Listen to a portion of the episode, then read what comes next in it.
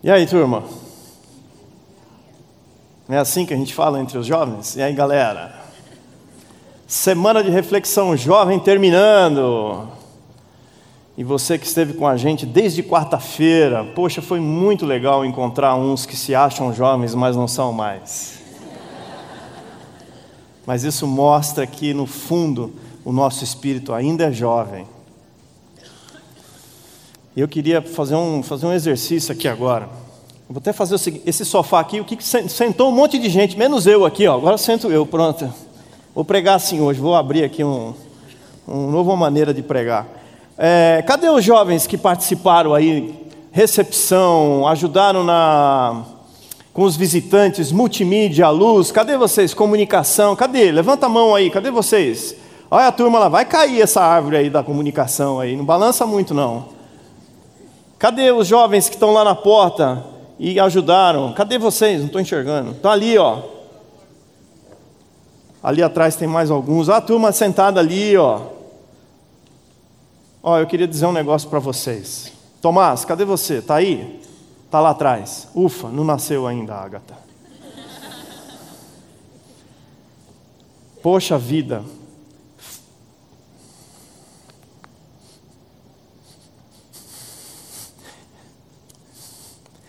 Foi chocante. Foi massa. Valeu. Só vocês sabem, cada um de vocês sabem quanto que vocês deram para acontecer isso daqui. Aonde vai chegar a influência disso, a gente não sabe, mas Deus sabe. Que Deus abençoe muito vocês, muito mesmo.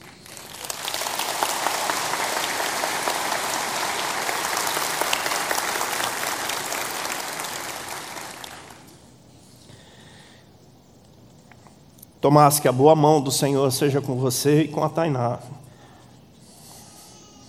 Eu sei que, esperando a Ágata ainda tendo que tomar conta dessa turma, não foi muito fácil. Mas durante a semana da reflexão jovem, a gente trouxe aqui homens, grupos, música, em que e a lembrança de homens comuns com legados que marcaram e continuam marcando as nossas vidas.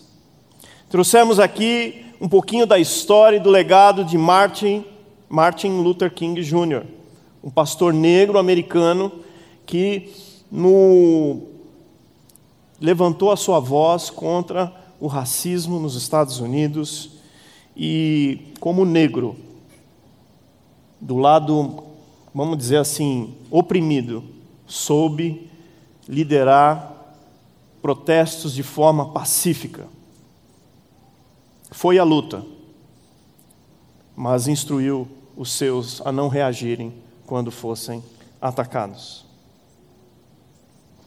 Sua vida foi curta, mas o seu, a sua mensagem, o seu legado ecoa até hoje nos Estados Unidos, principalmente nas igrejas americanas sérias, sejam elas de negros ou de brancos. Falamos também aqui de Hudson Taylor, um menino com quatro anos de idade, nasce um sonho no seu coração de ser missionário na China. E ele vai para a China. E ele gasta a sua vida na China.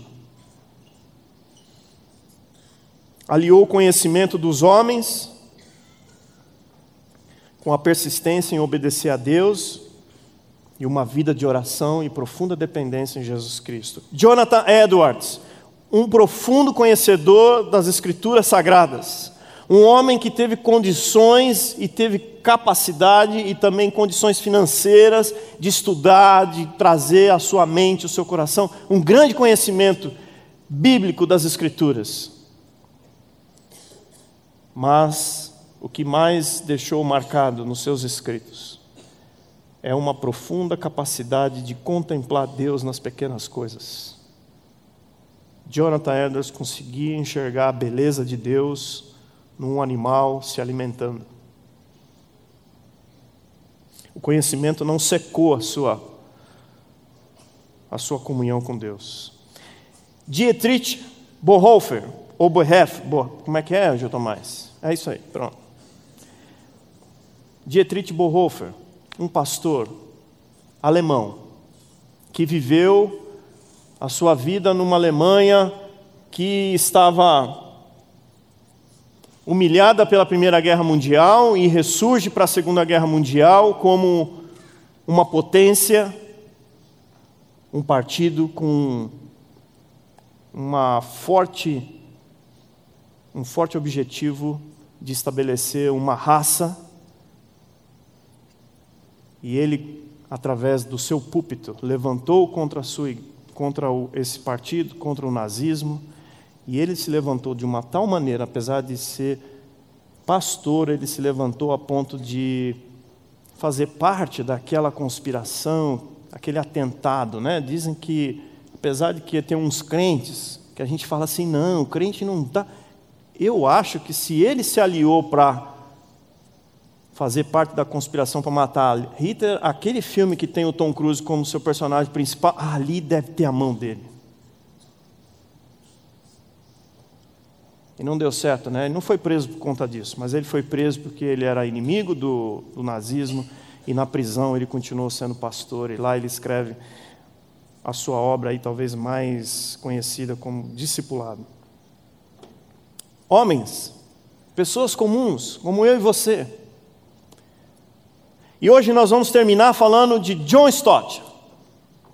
Também um outro homem comum, talvez o mais contemporâneo, que morreu mais recentemente, e o seu legado ainda ecoa uh, através da sua vasta obra literária e da sua influência.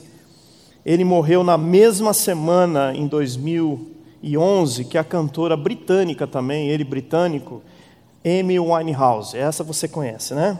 Ela é considerada uh, uma das. É, foi considerada uma das vozes mais poderosas e um profundo contrato, contralto vocal. Olha aí, o Wikipédia fazendo sucesso. Aí, Lucas do coral, agora tem que assim, tem soprano, contralto, contralto e profundo contralto. Tá aí. A gente conhece mais ela do que o John Stott. Mas ele morreu com 90 anos. E ao longo desses 90 anos, ele deixou algumas marcas principalmente em homens e mulheres que caminharam junto dele. Ele nasce em Londres e cresce na igreja anglicana. Aos 17 anos, ele aceita o Senhor Jesus, ele aceita seguir a Jesus e o recebe como seu Senhor e Salvador. Dali ele foi estudar teologia e francês. E ele se torna pastor da igreja que ele cresce. E por ali ele ficou como pastor principal, ele é ordenado depois, aos seus 28 anos mais ou menos, e vai até 2007, 57 anos mais ou menos de pastorado.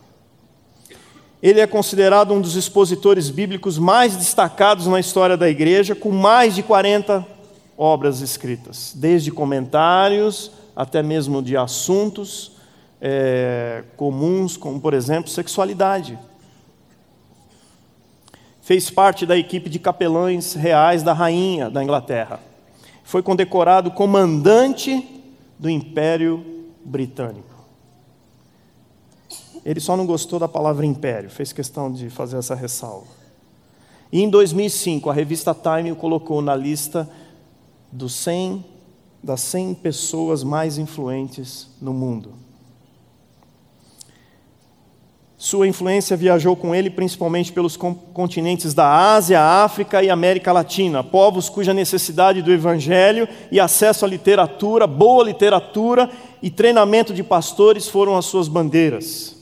Fundou e fez parte de diversas organizações com um só intuito: espalhar as boas novas e instruir líderes com a palavra de Deus. É impressionante como esse homem, à frente de uma igreja, consegue, vai se juntando, olha para movimentos, percebe necessidades, chama homens e mulheres para andar junto. Depois que ele formava, ele falava: agora vocês caminham, olha aqui mais uma necessidade, junta. E eu me pergunto: como é que ele conseguia fazer tudo isso? Não casou? A resposta é. diz sua biografia que ele chegou perto por duas vezes. Olha que tentação. Sai de mim, né? Foi uma das cabeças do movimento de Lausanne para a evangelização mundial. Encontrei com, uma, com um membro da nossa igreja aqui, que ela esteve semana passada lá com o René e com a Sara, lá na Itália, são nossos missionários. A Sara está envolvida no movimento de Lausanne, é uma das diretoras do movimento. Um movimento que influenciador, influenciado por John Stott, né? É uma das cabeças. Chris White, seu sucessor numa das talvez mais instituições talvez mais fortes, porque essa John realmente fundou, que é a Langham Partnership International, diz o seguinte: como Moisés foi um dos homens mais humildes sobre a face da terra. Foi para todos os que o conhecemos a encarnação viva da beleza simples de Jesus a quem amou sobre todas as coisas. E apesar de ser um estudioso, apesar de ser um homem simples, apesar de não ter se casado, apesar de ter agenda cheia por onde ele andou e fez questão de viajar, todos que andaram com John Stott dizem que o seu humor era algo presente e constante. Já imaginou um inglês com bom humor?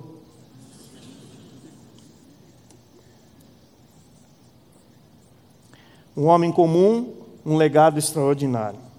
O que a gente pode aprender com o legado de John Stott? Abra comigo, Evangelho de Marcos, capítulo 8, versículo 31.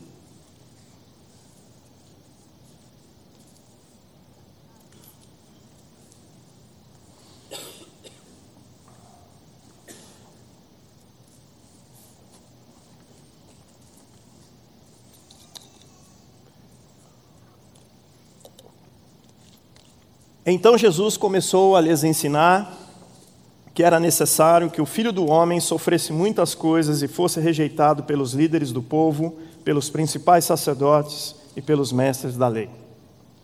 32. Enquanto falava, seria morto, mas três dias depois ressuscitaria. Enquanto falava abertamente sobre isso com os discípulos, Pedro o chamou de lado e o repreendeu por dizer tais coisas. Jesus se virou, olhou para os seus discípulos e repreendeu Pedro. Afaste-se de mim, Satanás, disse ele. Você considera as coisas apenas do ponto, de vista humano e não da perspectiva de Deus. Depois chamou a multidão e os discípulos e disse: Se alguém quer ser meu seguidor, negue-se a si mesmo, tome a sua cruz e siga-me. Se tentar se apegar à sua vida, a perderá mas se abrir mão de sua vida por minha causa e por causa das boas novas, a salvará. Que vantagem há em ganhar o mundo inteiro, mas perder a vida? E o que daria o homem em troca de sua vida? Se alguém se envergonhar de mim e de minha mensagem nesta época de adultério e pecado, o filho do homem se envergonhará dele quando vier na glória de seu Pai com os santos anjos.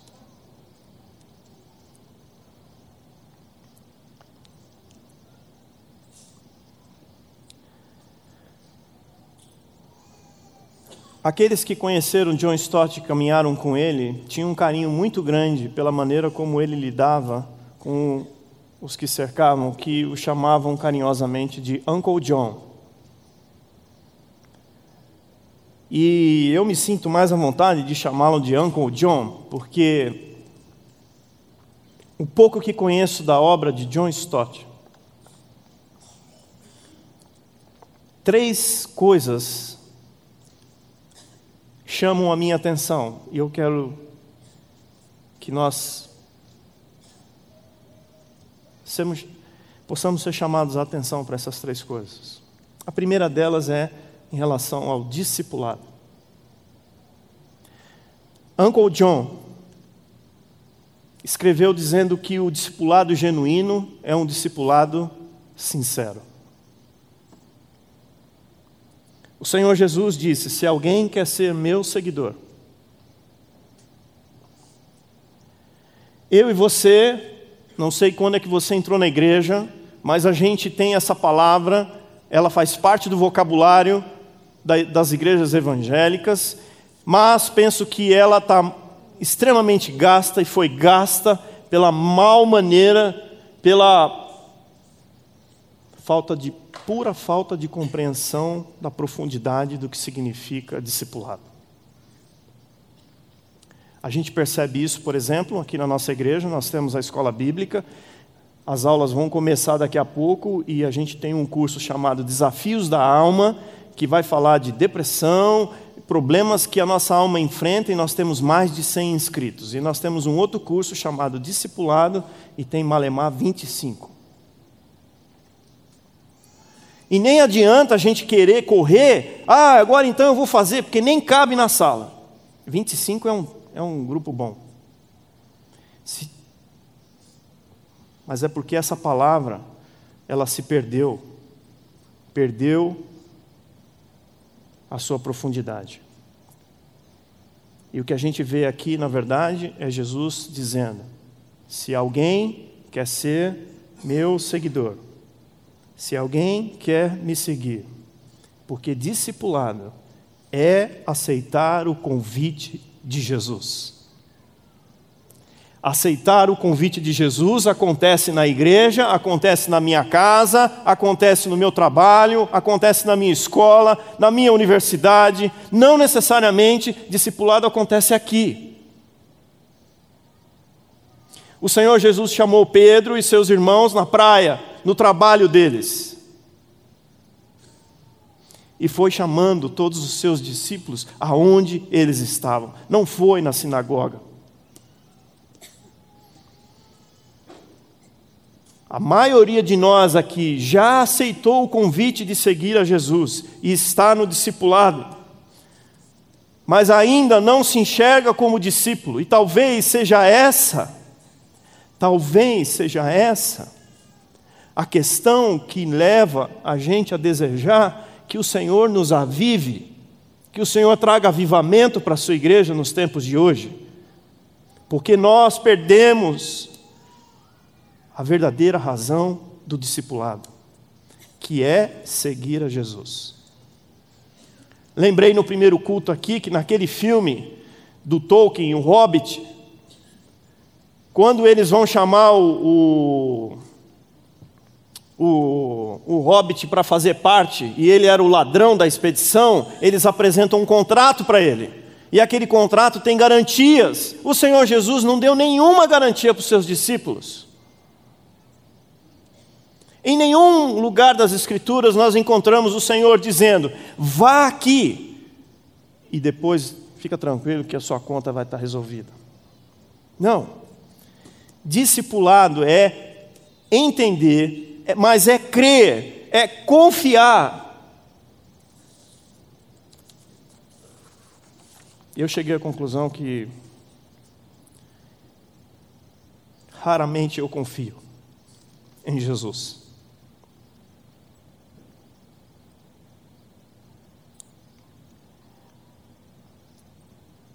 A segunda parte que Uncle John nos ensina é que um discipulado sincero é aquele que é submisso. É aquele que a submissão anda junto com o discípulo. Mas é uma submissão total, integral. John Stott disse: geralmente escolhemos as áreas nas quais o compromisso nos convém e ficamos distantes daquelas nas quais o nosso envolvimento nos custará muito. E o Senhor Jesus Cristo não escondeu dos seus discípulos, ele foi sincero, ele foi o mais sincero possível. Se você quer me seguir, você nega a você mesmo, você toma a sua cruz e você vem atrás de mim, e você não olha para trás.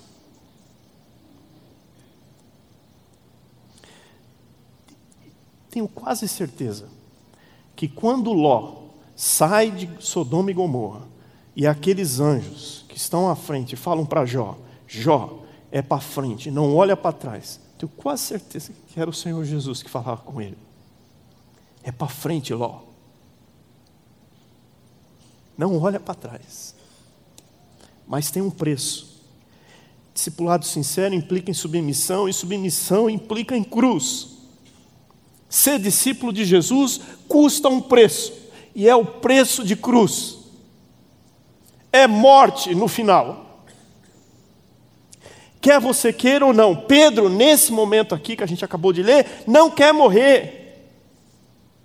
Jesus, vem para cá. Pô, bater um papo aí, que história é essa de que o senhor tem que morrer? Morre não.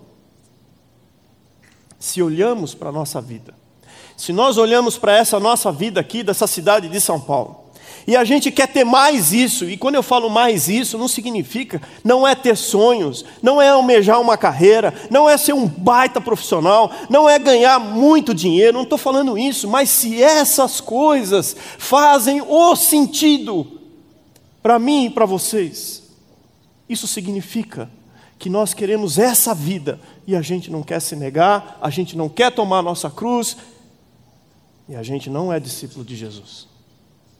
Isso não é discipulado. Isso é outra coisa. Nós amamos Jesus em que bases? O que, que a gente quer fazer em troca com Jesus? Se a nossa caminhada com Jesus envolve troca e não submissão, isso não é discipulado. Isso é comensalismo, já ouviu isso? Biologia. É aqueles bichos, a craca na baleia, a rêmora no tubarão, que fica ali esperando, o trabalho de se alimentar é dos bichos maiores, eles ficam ali só comendo. Discipulado e submissão não é vir só na igreja, não é. Tem uns. Alguns de nós, depois de um tempo de igreja, a gente almeja ser líder de ministério, isso não é discipulado.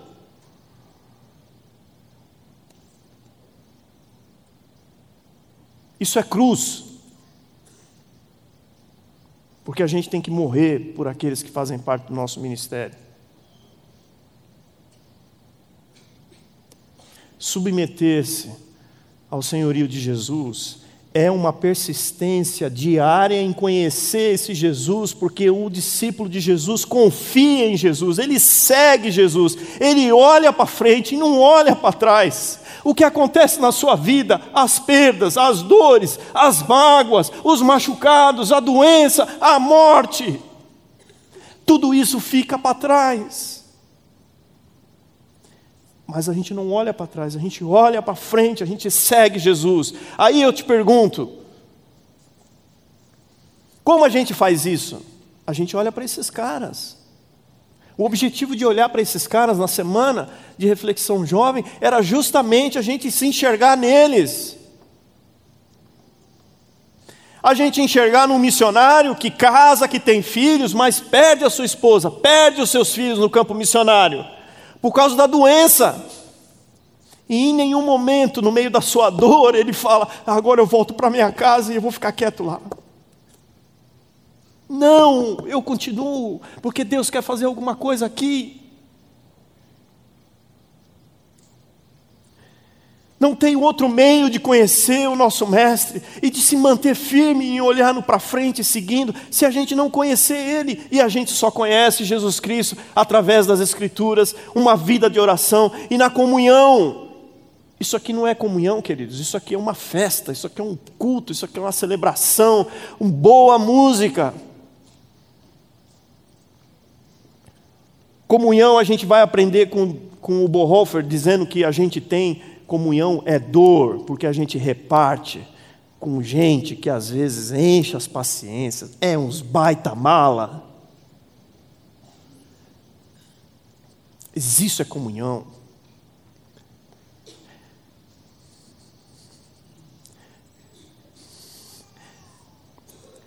Eu tentei montar um pequeno grupo em casa. E eu me senti um fracassado. Porque eu tentei ensinar como é que funciona um casamento. Eu esqueci que eu precisava ensinar Jesus.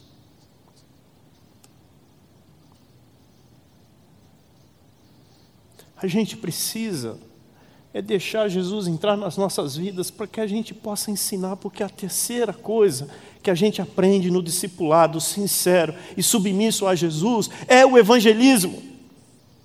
Toda vez que eu ouvi histórias do pastor Ari Veloso dizendo que ele pegava os taxistas e contava e perguntava: "Para onde você vai se você morrer hoje?". Eu falava: "Como é que ele tem essa coragem?"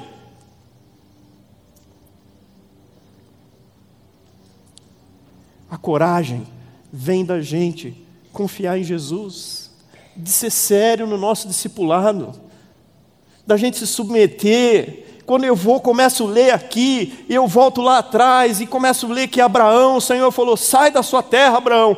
Abraão, leva seu filho Isaac agora para o sacrifício. Confiança, fé, segurança, santidade. Evangelismo é imitar Jesus. Não devemos preservar a nossa santidade fugindo do mundo, do mundo, nem sacrificá-la nos conformando a ele, disse John Stott. E Jesus disse: Mas se você abrir mão da sua vida por minha causa e das boas novas, a salvará. Um discípulo de Jesus não fica só dentro da igreja. Evangelismo não é missões, não é coisa de pastor, não é coisa de missionário, não. Evangelismo é imitar a Jesus, é imitar o mestre, é imitar o professor. Evangelismo nada mais é do que uma reação ao que a gente está vivendo. Se eu vivo Jesus, ele sai através das minhas ações, através das minhas palavras, através dos meus pensamentos, através de tudo aqui dos meus sonhos. Deus não chamou todos, como John Stott, para escrever mais de 50 livros. Não chamou para influenciar a geração jovem da época dele. Não chamou todos para isso. Mas isso não significa que ele era o mais importante.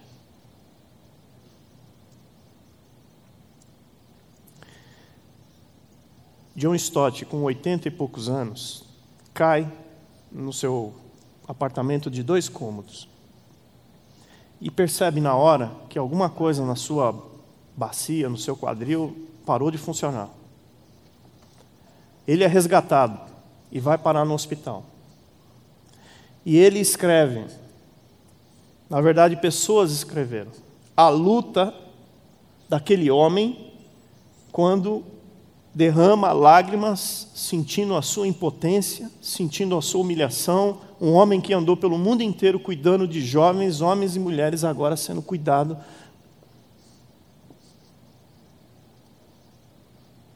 Aos oitenta e poucos anos, John Stott aprendendo sobre como a gente se porta diante de um Deus que é poderoso e nós somos limitados.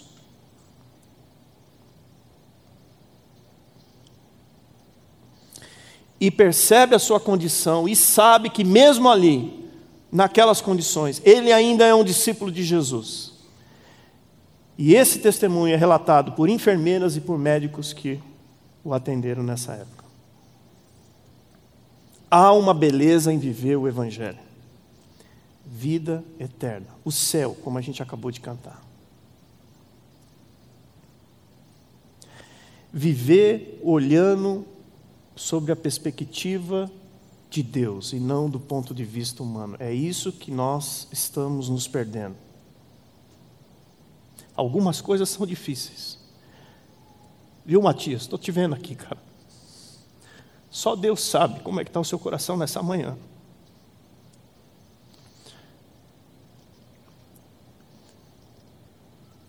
Mas a gente precisa voltar a olhar a perspectiva das coisas que nós estamos vivendo com os olhos de Deus. Para isso a gente precisa se submeter a Ele. Para isso a gente precisa aceitar o convite. A gente precisa conhecer o Senhor. A gente precisa chamar um, dois, três e falar: vamos estudar a Bíblia juntos. Vamos orar. Mas ninguém de nós faz seminário, que se dane. Vamos começar a estudar a Bíblia juntos. Isso é discipulado. Vamos orar, vamos enfrentar as lutas juntos, vamos reconhecer os nossos pecados, vamos dizer: Eu tenho dificuldade.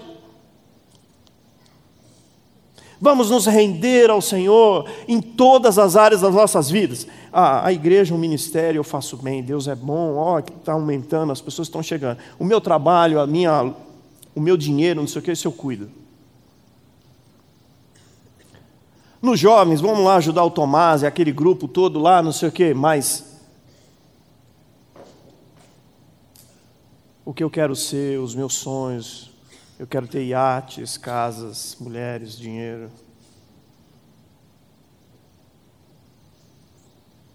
Aquele que quiser ganhar a sua vida vai perder.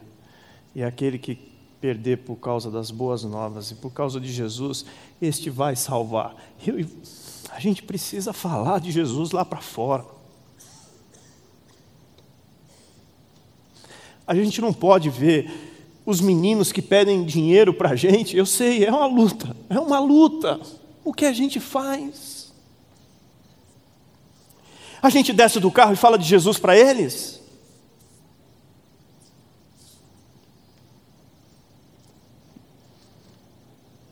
A gente confia no Mestre, que está vendo. É aqui que a gente ouve.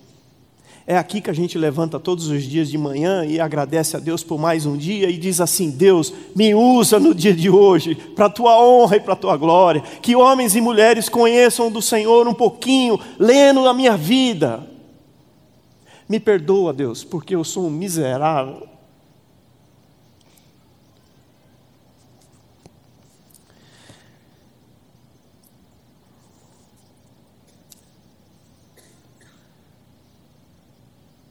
John Stott ensinou muito a gente a ser evangelista naquilo que a gente gosta de fazer. Ele gostava de observar pássaros.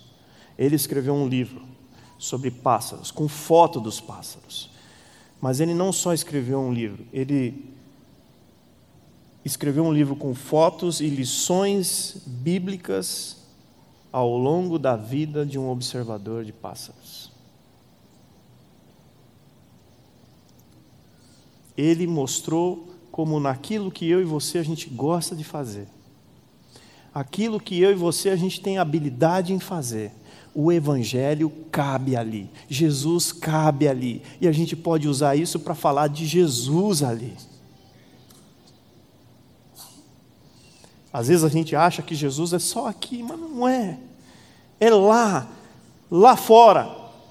Toda aquela turma que rodeia a gente toda aquela turma que quando eu e você nós falamos que somos evangélicos, eles descarregam sobre a gente um monte de perguntas e nós temos que dizer assim: É verdade, mas você precisa conhecer aquele que já te conhece. Você precisa conhecer aquele Jesus que já te conhece. Falta você conhecer. Estou tentando, queridos. Não é fácil para mim. Não tem sido fácil. Sempre, na maioria das vezes, tive vergonha de dizer que era crente evangélico. Nasci na igreja e isso não significa nada. Muito pelo contrário. Segunda-feira passada eu estava num velório.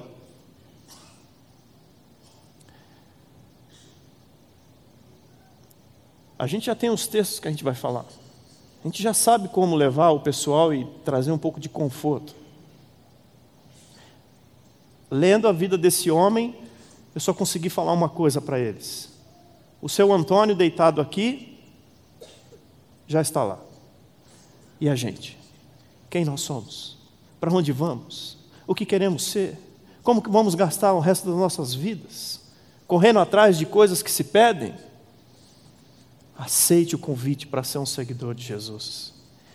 Reconheça na presença do Espírito Santo todos os dias, no exercício da oração. Ensina-me, Senhor, a orar e se renda a Ele. Se renda. Peça para Ele abrir o seu olho, o meu olho, de áreas em que ainda eu e você nós somos senhores. Ou somos idólatras, temos ídolos tomando conta de áreas das vidas da gente. Salve a sua vida tentando descobrir como é que a gente pega essa juventude, marca o coração dessa juventude. Vira e mexe, alguém diz: o jovem hoje luta por uma causa. Então eu vou dizer para você, jovem: a causa é Jesus. Gaste a sua vida. Eu quero estar junto. O que a gente for fazer, seja o melhor profissional que você puder. Aproveite os estudos que o seu pai te dá. Aproveite as condições financeiras. Vá ser o melhor profissional que você puder. Alcance os cargos maiores que há a possibilidade de se ter. E lá, e lá, pela graça e misericórdia de Deus, viva Jesus.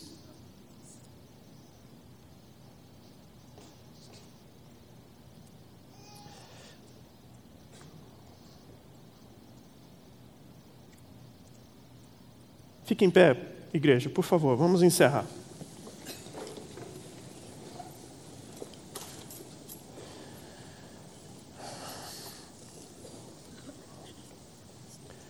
O último livro de John Stott, ele escreve e chama Discípulo Radical.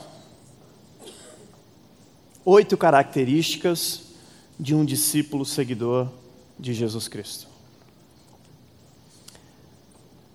O último capítulo dele é a morte, e logo em seguida ele escreve um adeus. Não vai escrever mais, apesar de ainda estar lúcido, de aguentar carregar a caneta, como ele sempre escreveu, nunca, nunca teve computador. E naquelas poucas palavras do adeus, a gente consegue ouvir um pouco parecido com Paulo, dizendo: Combati o bom combate. Procurei levar Jesus para todos aqueles que estavam perto de mim. E gostaria de ter podido mudar algumas coisas na quais fiquei preso para ser melhor ainda. Hoje é dia da gente aceitar o convite de Jesus para ser um seguidor dele. Para a gente abrir mão daquelas áreas na vida da gente que muitas vezes situações estão cegando a gente. É a gente buscar no estudo da palavra, na comunhão dos irmãos, com oração, com confissão de pecado. Pensa nos mala. E a gente sair para fora com a nossa vida dizendo que Jesus é o Senhor e que nós vamos encontrar com Ele lá no céu. E Ele não vai se envergonhar da gente. Ele não vai se envergonhar da gente. Ele vai dizer: servo, foste fiel. Entra no gozo do meu Pai. Deus amado, Aqui está a parte da tua igreja.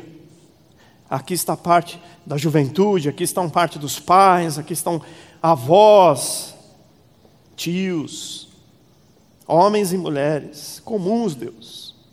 Alguns têm alguma notoriedade, a gente nem sabe direito, mas têm influência nos seus meios, outros não, Deus, outros estão buscando. Todos nós para Deus, somos teus filhos amados e servimos para fazer parte da tua obra. E nós queremos fazer parte da tua obra, Deus. Quebra o nosso coração, Deus. Dobra os nossos joelhos, Senhor. Ajuda-nos, Senhor Deus, a nos render aos teus pés e sermos discípulos sinceros, submissos e que imitem a Jesus. É na graça do Senhor Jesus Cristo que a gente ora. É no amor de Deus Pai que nos abraça e nos faz sentir parte do corpo. E é na consolação do Espírito Santo que o Senhor nos leva para fora a viver como Jesus. É assim que nós oramos. Amém e amém.